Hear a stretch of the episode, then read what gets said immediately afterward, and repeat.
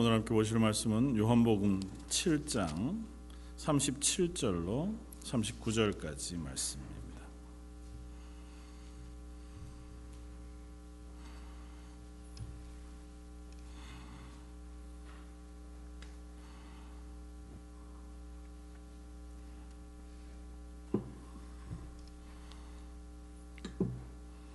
요한복음 7장 37절로 39절까지 차였으면 우리 한 목소리 같이 한번 봉독하겠습니다. 명절 끝날 곧 큰 날에 예수께서 서서 외쳐 이르시되 누구든지 목마르거든 내게로 와서 마시라 나를 믿는 자는 성경의 이름과 같이 그 배에서 생수의 강이 흘러 나오리라 하시니 이는 그를 믿는 자들이 받을 성령을 가리켜 말씀하신 것이라 예수께서 아직 영광을 받지 않으셨으므로 성령이 아직 그들에게 계시지 아니하시더라. 아멘. 어, 오늘은 어, 요한복음 7장 어, 25절 이하 7장 어, 마, 말씀을 가지고 어, 목마름과 무지라고 하는 제목을 함께 은혜를 나누고자 합니다.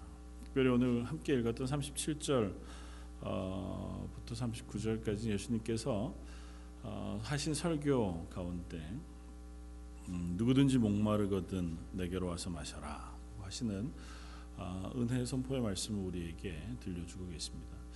아, 이 말씀을 하실 때첫 어, 설명이 어떻게 되어 있냐면 명절 끝날에 이렇게 쓰고 있습니다. 그래서 우리가 함께 살펴보고 있는 요한복음 7장의 절기는 초막절이라고 하는 절기라고 하는 사실을 우리가 아, 함께 나누었고요. 어, 초막절은 다른 이름으로는 수장절이라고 해서 아, 추수감사절 절기와 같은 절기라고 말씀을 드렸습니다. 그래서 아, 예수님이 이제 잡히시고 십자가에 달리시던 때가 6월절 때였으니까 보통 3월 어, 혹은 3월 말 4월 초 어, 그로부터 제 7월 6월절이 이제 이스라엘이 출애굽하던 첫 달이잖아요. 6월절 날 전, 저녁을 어, 출애굽하는 날 첫날로 어, 하나님께서 말씀하셨으니까 그게 첫 달이면 수장절 이 초막절은 제 7일 일곱 번째 달 15일부터거든요. 그러니까 어, 7개월 후니까 아마 뭐 지금 달력으로 하면 10월 말 정도쯤. 그러니까 이제 추수감사절 절기가 아주 잘 맞습니다. 어, 그 절기 중에서 대부분 6월절도 그렇고 또 맥주절도 그렇고 다 7일씩 절기를 지킵니다. 그래서 첫날 어, 그리고 제 일곱 번째 날 큰 성회로 모여서 그날 하나님 앞에 예배하고 또 제사하고 그렇게 절기를 지키는데 초막절만은 8일을 지켜요. 그래서 초막절 첫날 성회를 하고 어, 일주일 동안 계속해서 화제를 드립니다. 그리고 마지막 8일째 되던 날 그날을 어, 큰 제사 그래서 그날을 큰 날이라 그렇게 부릅니다. 오늘 본문에 이야기하고 있는 명절 끝날 곧 큰 날에 그렇게 표현하는 것이 바로 그 날입니다. 그러니까 초막절 절기를 다 어, 지키고 마지막 여덟 번째 되는 날. 그 여덟 번째 날 큰 성회를 가지고요. 그 여덟 번째 날을 부르는 어, 이름이 좀 어, 따로 있습니다. 호산나 라빠 그렇게 부르는데요. 어, 뭐 우리식으로 이제 표현을 하면 어, 큰 위대한 호산나 뭐 그런 의미를 갖습니다.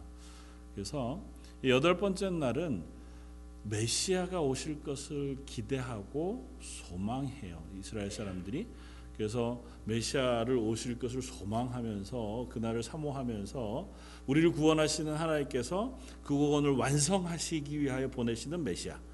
그 메시아가 우리에게 오시는 것을 기뻐하고 감사하는 날 그런 의미가 초막절 마지막 절기에 있습니다. 그래서 어, 우리가 다음 주 이번 돌아오는 주일이 종려 주일인데 예수님께서 예루살렘을 입성할 때 호산나 호산나 다윗의 이름으로 오시는 이여 그렇게 이제 어, 많은 사람들이 예수님의 예루살렘 입성을 찬양하잖아요. 그러면서 겉옷을 벗어서 땅바닥에 깔기도 하고 종려나무 가지를 어, 깔기도 하고 그걸 흔들기도 하고 그러면서 호산나 호산나 찬양을 하는데 그것이 초막절 마지막 8일 절기와 연관이 있습니다. 메시아가 오시는 것을 기뻐하는 큰 위대한 호산나. 아, 그것이 바로 이 초막절 절기의 의미 중에 아주 중요한 의미입니다. 그날 마지막 날 예수님께서 오늘 말씀을 하고 계시는 겁니다. 그러니까 그런 배경 속에서 오늘 본문을 우리가 이해하면 아 예수님의 말씀 속에 조금 더 풍성하게 우리가 어, 의미를 좀 더 살펴볼 수 있는 기회가 될 수 있을 것이라 그렇게 생각이 되었습니다. 오늘 본문 앞쪽에 이렇게 씁니다. 어, 25절은 예수, 예루살렘 사람 중에서 어떤 사람이 말하되 이는 그들이 죽이고자 하는 그 사람이 아니냐 보라 드러나게 말하되 그들이 아무 말도 아니하는도다 당국자들은 이 사람을 참으로 그리스도인 줄 알았는가 이렇게 이제 어떤 사람 누군지 모르는 사람의 입술을 빌어서 예수님에 대해서 이야기합니다. 요한복음 처음부터 끝까지의 주제가 뭐라고요? 예수님은 누구신가예요. 예수님은 누구신가에 대해서 요한은 소개하고 싶어 합니다. 이 요한복음을 읽는 사람들에게 그리고 그 예수님이 누구신지 알아 구원에 이르는 그 은혜를 얻게 하기 위해 요한복음을 쓰고 있다 분명히 그렇게 설명하고 있거든요. 그러니까 요한복음은 계속해서 그 질문을 던집니다. 그러니까 여러 그러니까 뭐 그냥 이야기를 쓰는 건 아니지만 그때 당시 예수님과 관련되어진 에피소드들 그리고 예수님의 가르치심 그리고 예수님의 사역을 쭉 소개하는데 계속해서 우리들에게 초점을 가지고 묻고 확인하고 하는 게 있어요. 예수님 누구냐? 그러니까 오늘 이 마지막 초막절에 올라오신 예수님을 사람들이 봤어요. 보고는 어떤 사람이 이야기합니다. 이 사람이 바로 그 사람이 아니냐. 그런데 왜 당국자들이 그토록 잡으려고 혈안이 되어 있는데 이제 잡지 않으려고 했는가 그렇게 어, 생각하면서 그럼 그 사람들도 예수님을 그리스도인 줄 아는 건 아닌가 그렇게 얘기합니다. 그러니까 예수님이 그리스도신 것을 당국자들이 사람들이 인정하지 않잖아요. 그런데 어떤 사람의 말을 빌어서 어, 예수님을 그냥 이렇게 성전에 돌아다니게 하고 말씀을 전하게 하는 걸 그냥 내버려 두는 거 보니까 이제 그 사람들도 예수님을 그리스도라고 인정하나 보다라고 이야기합니다. 그러니까 그 이야기를 들은 사람들이 발끈합니다. 뭐라고 얘기하냐면 27절에 그러나 우리는 이 사람이 어디서 왔는지 아노라 그리스도께서 오실 때에는 어디서 오시는지 아는 자가 없으리라 하는지라. 아 아니다 그리스도일 수 없다는 거죠. 왜냐하면 우리가 알건데 그리스도 그리스도는 우리가 어디서 오는지 알 수 없을 텐데 이 사람의 출신은 우리가 알아. 그 사람 나사렛 사람이고 어머님 마리아고 아버지는 요셉이라는 사실을 우리가 잘 알기 때문에 절대 이 사람은 메시아일 수 없다고 얘기하는 거예요. 예수님이 얘기합니다. 너희가 나를 알고 내가 어디서 온 것도 알거니와 니네가 안다고 얘기하니 그래 맞다. 니네가 아는 게 맞다. 그러나 내가 스스로 온 것이 아니라 나를 보내신 이는 참 되시니 너희는 그를 알지 못하나 나는 아노니 이는 내가 그에게서 났고 그가 나를 보내셨습니다. 니네 안다고 착각하지 마라. 네가 너희가 아는 나는 지금 이 땅에서 누구의 아들로 30여 년간을 살았고 어떤 지역에서 자라 이곳에 온 것을 너희가 안다고 착각한다만 나를 보내신 하나님께서 나를 이 땅에 보내신 것에 대해서 너희가 알지 못한다는 거죠.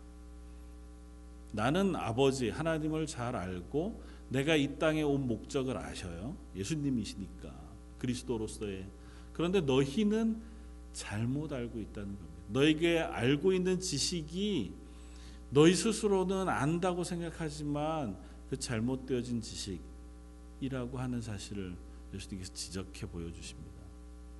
이 사람들이 예수님을 분노해서 잡고자 하지만 잡지 못한다. 오늘 본문 앞쪽의 이야기는 그렇게 기록이 되어지고 있습니다. 아, 우리들에게도 자문해 볼 필요가 있어요. 여러분들은 예수님이 누구신지 아십니까?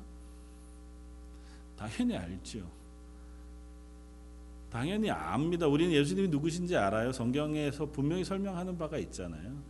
음, 주저하지 마십시오. 우리가 알고 있는 예수님이 메시아가 맞습니다. 하나님의 아들이시고 우리의 구원자가 되시는 것이 맞습니다. 그런데 많은 사람들은 내가 예수님을 안다고 착각하고 예수님에 대해서 알려고 하지 않습니다. 예수님은 우리가 무엇을 통해서 알 수 있습니까? 예수님을 우리가 알 수 있는 방법은 뭐가 있습니까? 예수님을 우리에게 소개해 주신 하나님의 소개는 어디에 있습니까? 성경에 있습니다. 말씀에 있습니다. 예, 말씀하셔도 돼요. 너무 단순한 걸 질문해서 안 하던 질문 중에서도 너무 쉬운 질문을 해서 성경에 하나님이 우리에게 예수님을 소개해 주셨습니다. 분명히 그렇죠. 그러니까 우리가 예수님이 누구신가를 아는 방법은 성경을 통해서 알아요. 여러분들은 예수님을 성경을 통해서 아십니까?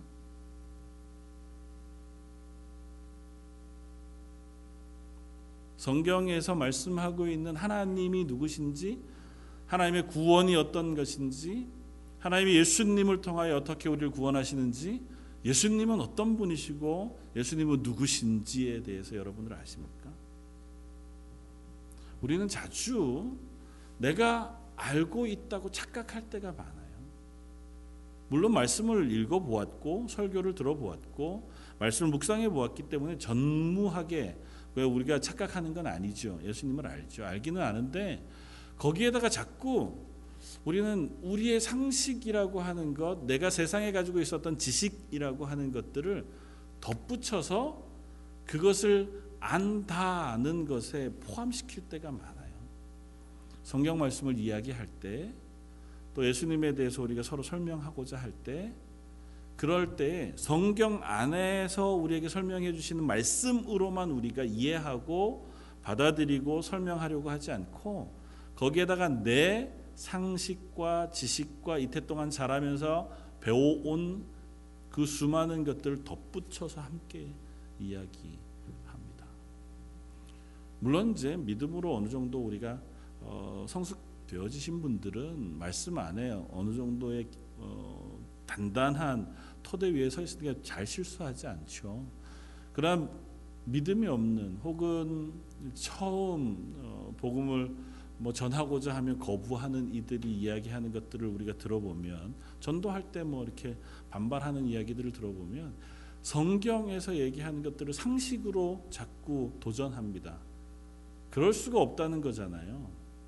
야, 내가 알기로는 내가 인터넷에서 찾아봤는데 옛날에 그렇다며 그건 그런 뜻이 아니라며 실제로 이스라엘에서는 그렇게 얘기한다며라고 하는 것으로 성경에서 설명하는 예수님에 대한 이야기들을 공격합니다. 그러니까 그것이 우리들의 모습입니다. 이스라엘도 마찬가지예요. 이스라엘의 지금 유대인의 당국자들, 그러니까 지도자들이죠. 대제사장들, 서기관들, 또 장로들, 뭐그 어, 모든 사람들은 말씀을 잘 아는 사람들이에요. 스스로 메시아가 누구신지 잘 안다. 그분이 오실 땐 어떻게 오실 것이다라고 하는 사실을 잘 아는 사람들이에요. 그래서 그들은 예수님을 보았을 때 예수님을 거부했습니다. 근데 예수님이 성경에서 예언하신 메시아와 다른 모습으로 오셨습니까? 이사야 선지자가 예수님에 대해서 예언하잖아요. 너에게 오실 어린 양에 대하여 그리고 구약 성경에서 자주 자주 오실 선지자, 오실 메시아에 대해서 자꾸 얘기하거든요.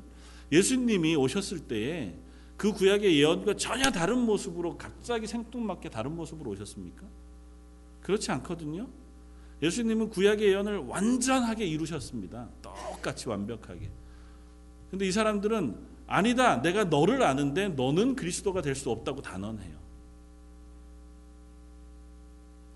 인간의 착각입니다. 내가 알고 있는 게 맞다고 착각하는 거예요. 실제로 예수님은 베들레헴에서 나셨습니다.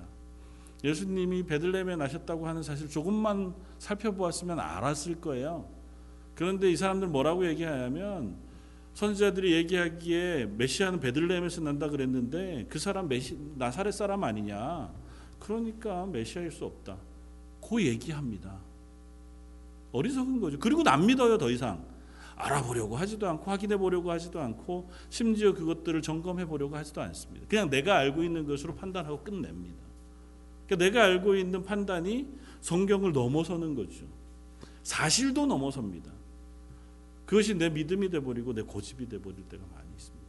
우리 신앙생활을 할 때도 자칫 잘못하면 그럴 때가 있어요. 내가 믿음으로 확실히 붙잡고 있는 거 과연 정말 성경이 얘기하고 있는 게 맞는가? 우리가 부단히 확인해야 합니다. 내 고집과 내 생각 그것으로 혹 잘못되어진 판단을 하고 있는 것은 아닌가를 부단히 우리가 알아봐야 돼. 그래서 말씀이 그런가 하여 늘 다시 묵상하고 읽어보고 확인해보는 과정이 그리스도인들에게 늘 필요합니다. 그래서 성경을 읽자는 얘기는 그거예요. 그래야 우리가 믿음을 잘 지킬 수 있습니다. 그런데 만약 그게 아니면 우리 자주 그런 실수를 보면 내가 좋아했던 어릴 때 어떤 목사님이 하신 말씀 그 말씀은 너무너무 내게 은혜가 됐어요. 그게 내 신앙의 기둥이 돼버리고 말았습니다. 나중에 그 목사님 했던 말씀과 좀 다른 뉘앙스의 말씀들은 다 에이 저거는 잘못 알고 있는 거야. 저거는 잘못 설명하시는 거지. 우리는 충분히 그럴 수 있는 사람들입니다. 그러니까 인간들은 얼마든지 그런 오류를 범할 수 있어요.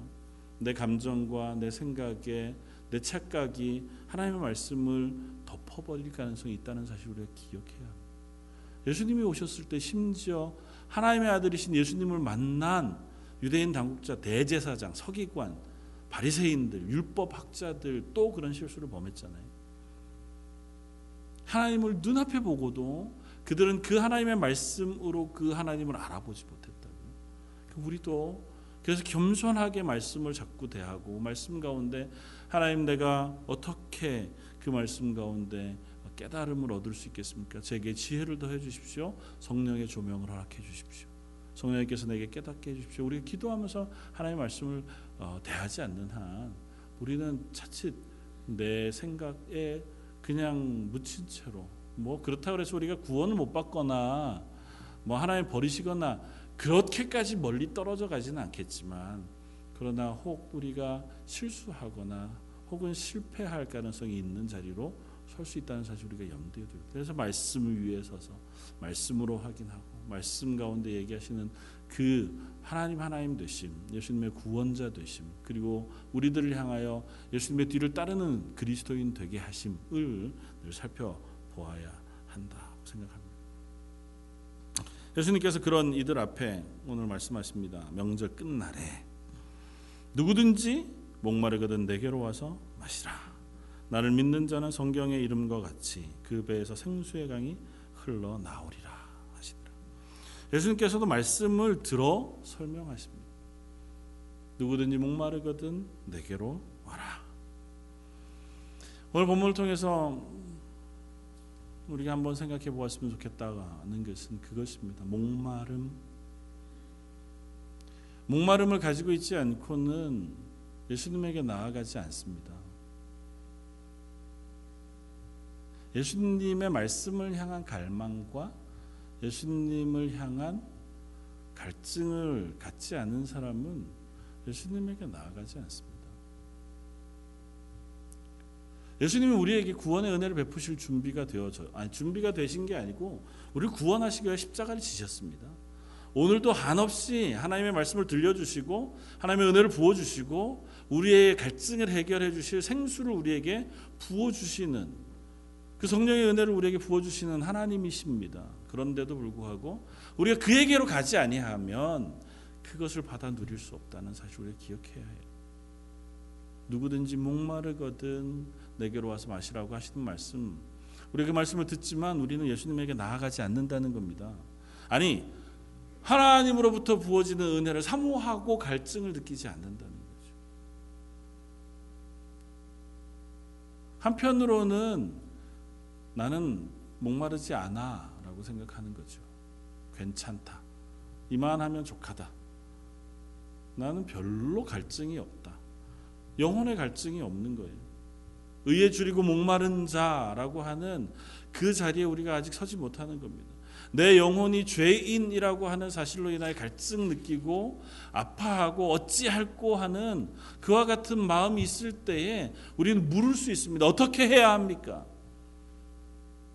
저희가 어떻게 하면 하나님의 구원의 자리에 설 수 있습니까? 아니 어떻게 해야 하나님의 은혜 가운데 설 수 있습니까? 하나님 제게 은혜를 부어 주십시오. 라고 하는 자리에 설 수 있습니다. 그런데 그렇지 않아요. 괜찮아요. 그런 갈증도 없고 그런 기대도 없습니다. 소망도 없고 그런 찔림도 없고 그냥 그러면 우리는 별로 그런 기대를 갖지 않습니다.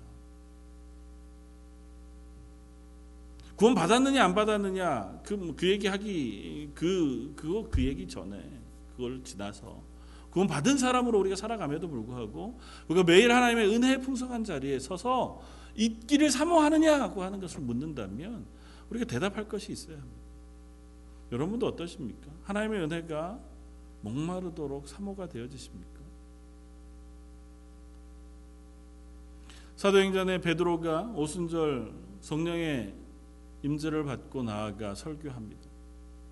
설교했을 때 많은 사람들이 듣고 제자들에게 나와서 이야기합니다. 우리가 어찌할꼬?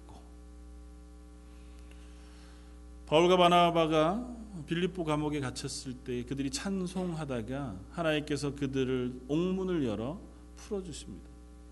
간수가 잠자다가 일어나 보니 옥문이 열려 있고 그것으로 인하여 이젠 내가 죽게 되었구나 스스로를 자해하려고 합니다. 바울이 그들을 말립니다. 아니다. 나 여기 있다. 그렇게 하지 말아라. 간수가 뭐라고 얘기합니까? 우리가 어떻게 해야 하겠습니까? 내가 어떻게 해야 하겠습니까?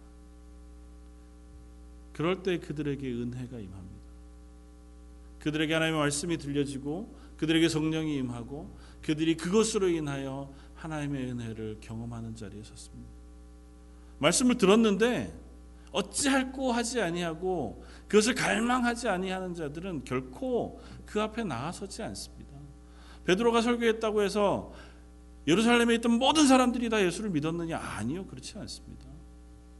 예수님이 지금 초막절 마지막 날, 그 큰 날, 성전에서 외쳐 설교하시고 목마른 자들은 누구든지 다 나에게로 오라고 말씀하셨는데 그 말을 듣고 다 나와 예수님으로부터 구원의 은혜를 경험하고 하나님의 은혜를 경험했느냐? 아니요, 그렇지 않다고요.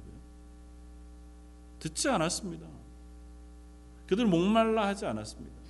그들은 자기의 죄인됨으로 인하여 갈등하고 아파하고 괴로워하지 않았습니다. 그렇기에 그들은 하나님의 은혜를 사모하는 자리에 서지 않습니다.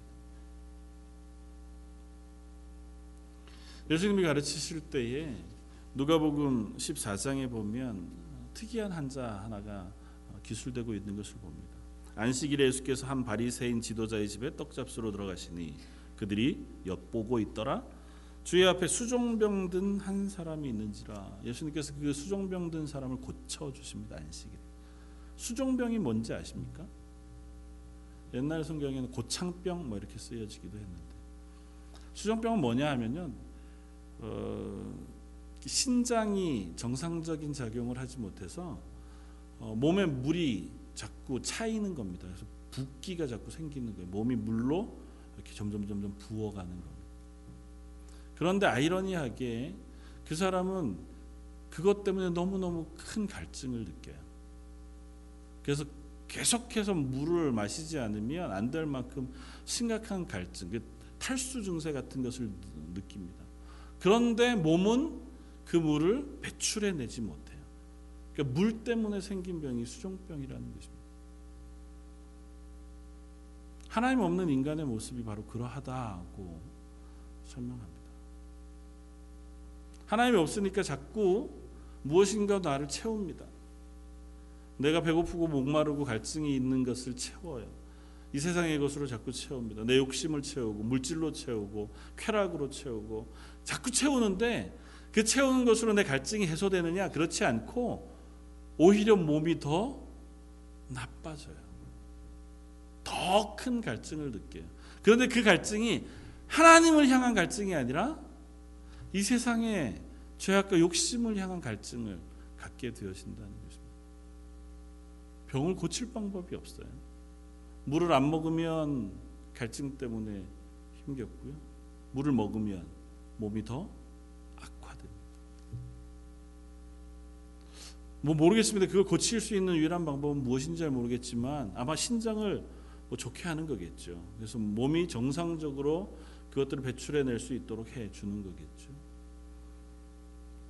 하나님 앞에서 우리가 목마름의 원천이 무엇인가를 알아야 합니다.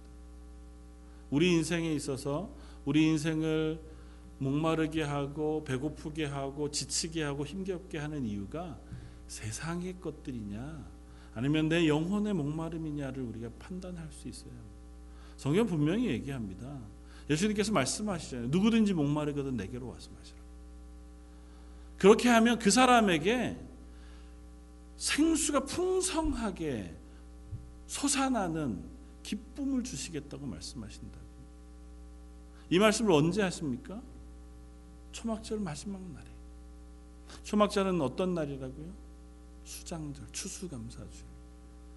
온갖 것이 풍성하게 수확되어진 것을 기뻐하고 감사하는 그날에 너희가 물질로 인하여 기뻐하고 감사하는 것이 아니라 그것을 허락하신 하나님으로 인하여 기뻐하고 감사할 것을 우리들에게 보여주시는 거예요. 추수감사절이 추수감사절로 기쁜 것, 초막절이 초막절로 기쁜 것, 그것은 다른 것 때문이 아니에요. 여기까지 인도하신 하나님이 나의 하나님 되시기 때문에 감사가 있는 것입니다. 그래서 초막에서 지내요. 추수감사절 수많은 곡식과 과일들을 풍성하게 먹고 마시며 즐기고 감사하는 날 그런데 그게 아니고 그 감사를 7일 동안 초막을 짓고 초막에서 살아요. 주로 종려나무 아니면 화석류나무 가지를 가지고 바깥에다 얼기설기하게 초막을 짓습니다. 주로 하늘에 별이 보이고 빛이 들어올 만큼 얼기설기하게 초막을 짓는다고 얘기해요. 그 초막 안에는 벽에다가 수확한 온갖 과일들을 해놓고 그 안에 촛불을 켜놓고 자녀들과 함께 온 가족이 모여서 마치 이제 여름에 뭐 캠핑 가듯이 그렇게 가서 함께 이 절기의 의미를 나누어요. 하나님께서 우리를 얼마나 사랑하셔서 올 한 해 동안 이와 같은 은혜를 베풀어 주셨는지. 그 예전에 우리 민족을 어떻게 애굽에서 건져 이 가나안 땅까지 인도해 구원해 주신 하나님이신지를 나눕니다.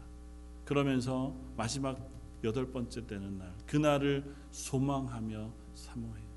우리를 여기까지 인도하신 하나님이 결국은 우리를 완전하게 구원하시는 것까지로 인도해 주실 것입니다. 그러니까 이 날의 감사는 하나님에 대한 감사예요. 그 하나님이 나에게 베푸신 은혜에 대한 감사. 그 하나님이 오늘도 나의 하나님 되심에 감사. 그 하나님이 앞으로도 나의 영원한 구원자 되실 것에 대한 소망을 가지고 드리는 감사. 그것이 바로 이 초막절의 감사라고. 그날 예수님이 말씀하십니다. 누구든지 목마르거든 내게로 마셔라. 그러면 그 사람 속에 그 속에서 샘솟듯 일어나는 그 기쁨, 그 은혜가 있어질 것이다. 예수님께서 주시는 그 생명의 물은 그냥 영적인 만족만을 이야기하는 걸까요? 그렇지도 않습니다. 왜냐하면 이날이 추수감사주일이잖아요. 하나님께서 우리에게 하나님의 구원의 은혜를 허락하신 것은 이 땅 가운데 주시는 복을 포함합니다. 이 땅 가운데 하나님의 백성으로 잘 살 수 있도록 인도해 주시는 은혜를 우리에게 부어 주세요. 그리고 우리의 시선을 하나님께로 향할 수 있는 시선의 교정도 허락해 주세요. 아, 우리를 이 땅 가운데 복 주시고 이끌어 주시는 하나님이 나의 하나님 되시기에 이 땅에서 우리의 인생이 끝나지 아니하고 영원한 하나님 나라까지 우리를 인도해 가실 그 하나님을 바라보고 소망하게 하신다는 거죠. 그래서 그 생수는 이 세상에서의 복 그것을 넘어선 영원한 하나님의 구원과 생명의 은혜들을 우리들에게 설명해 보여줍니다. 저 여러분들이 사모하는 것은 그와 같은 하나님의 은혜이길 소원합니다. 저 여러분들이 이 말씀을 묵상하면서 우리가 무지한 채로 예수님이 누구신가 나는 알고 있어 내가 알고 있는 믿음 그것은 이런 것이야 에만 머물러 있는 것이 아니라 성경이 이야기하고 계신 하나님의 구원에 대해서 우리가 깊이 묵상함으로 그 하나님이 나의 하나님 되신 것으로 인한 기쁨과 감사가 저와 여러분들에게 있어지기를 바랍니다.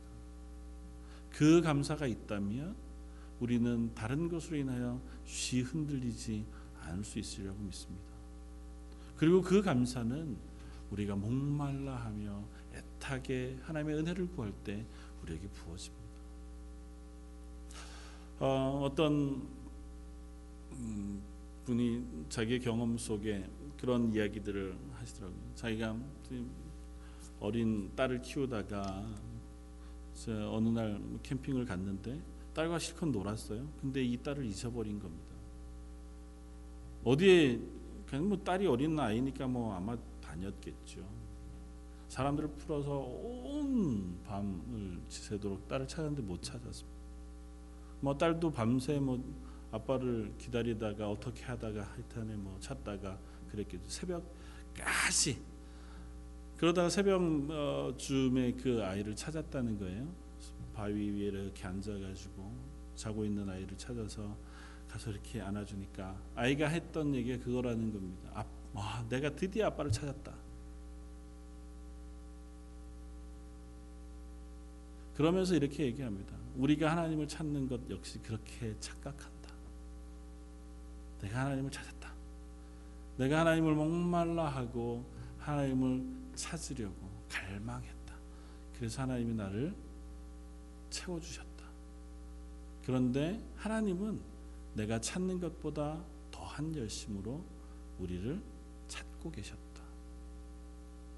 하나님 우리를 향하여 그 찾으심과 오래 참으심, 구원의 은혜를 베푸시기 위하여 애쓰셨기에 우리가 갈망하면 그분을 만날 수 있는 거예요.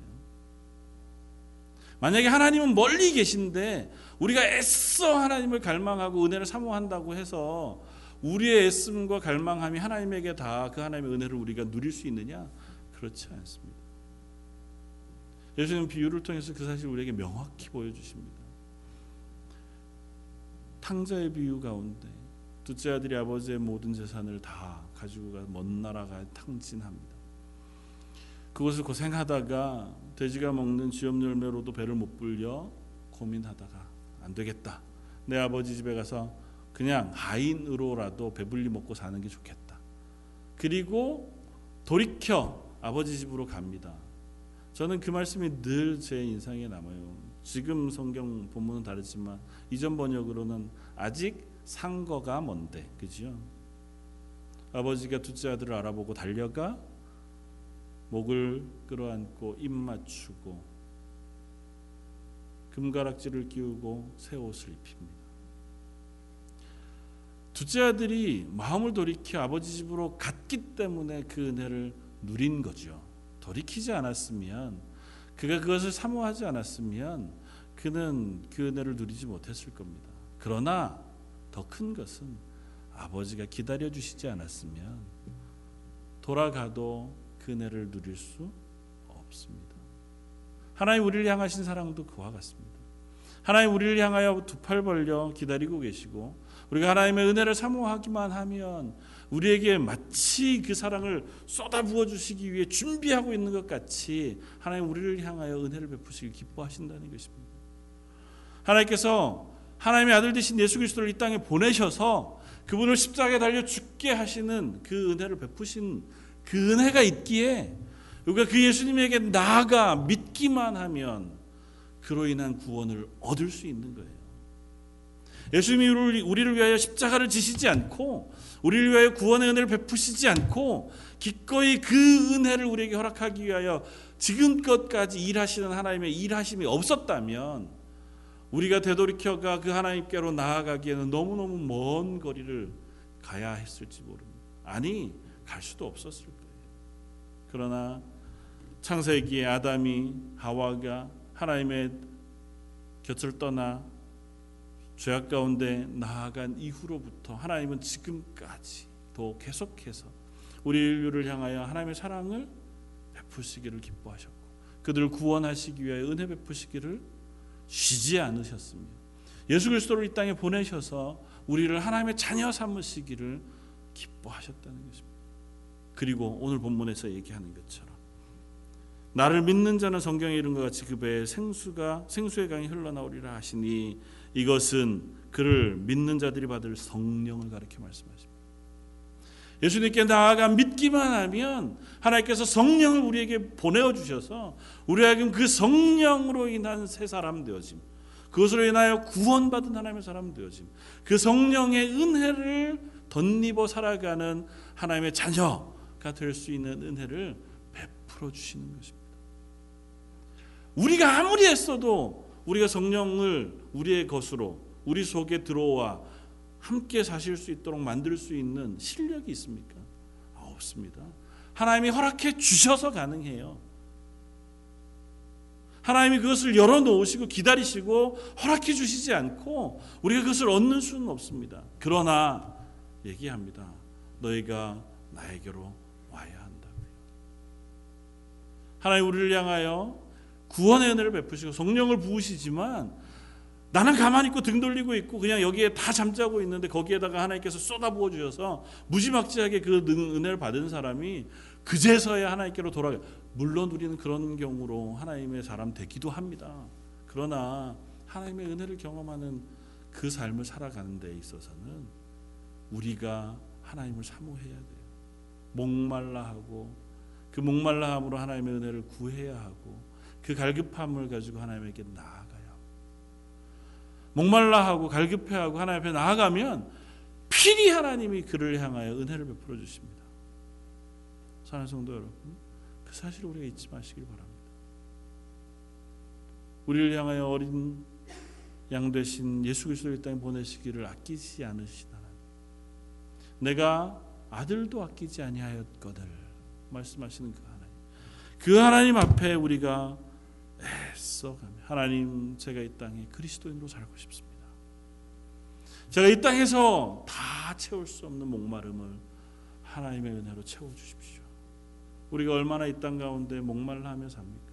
이 세상의 욕심 때문에 이 세상의 안정된 삶을 위해서 우리 자녀들의 미래를 위해서 얼마나 애타하고 얼마나 갈급해합니까? 우리가 그것을 위해서 할 수 있는 수고들을 다 한다고 하지만 그 중에 어느 것 하나도 우리 마음대로 할 수 있는 것들이 없음을 고백합니다. 자녀 문제만 해도 그렇잖아요.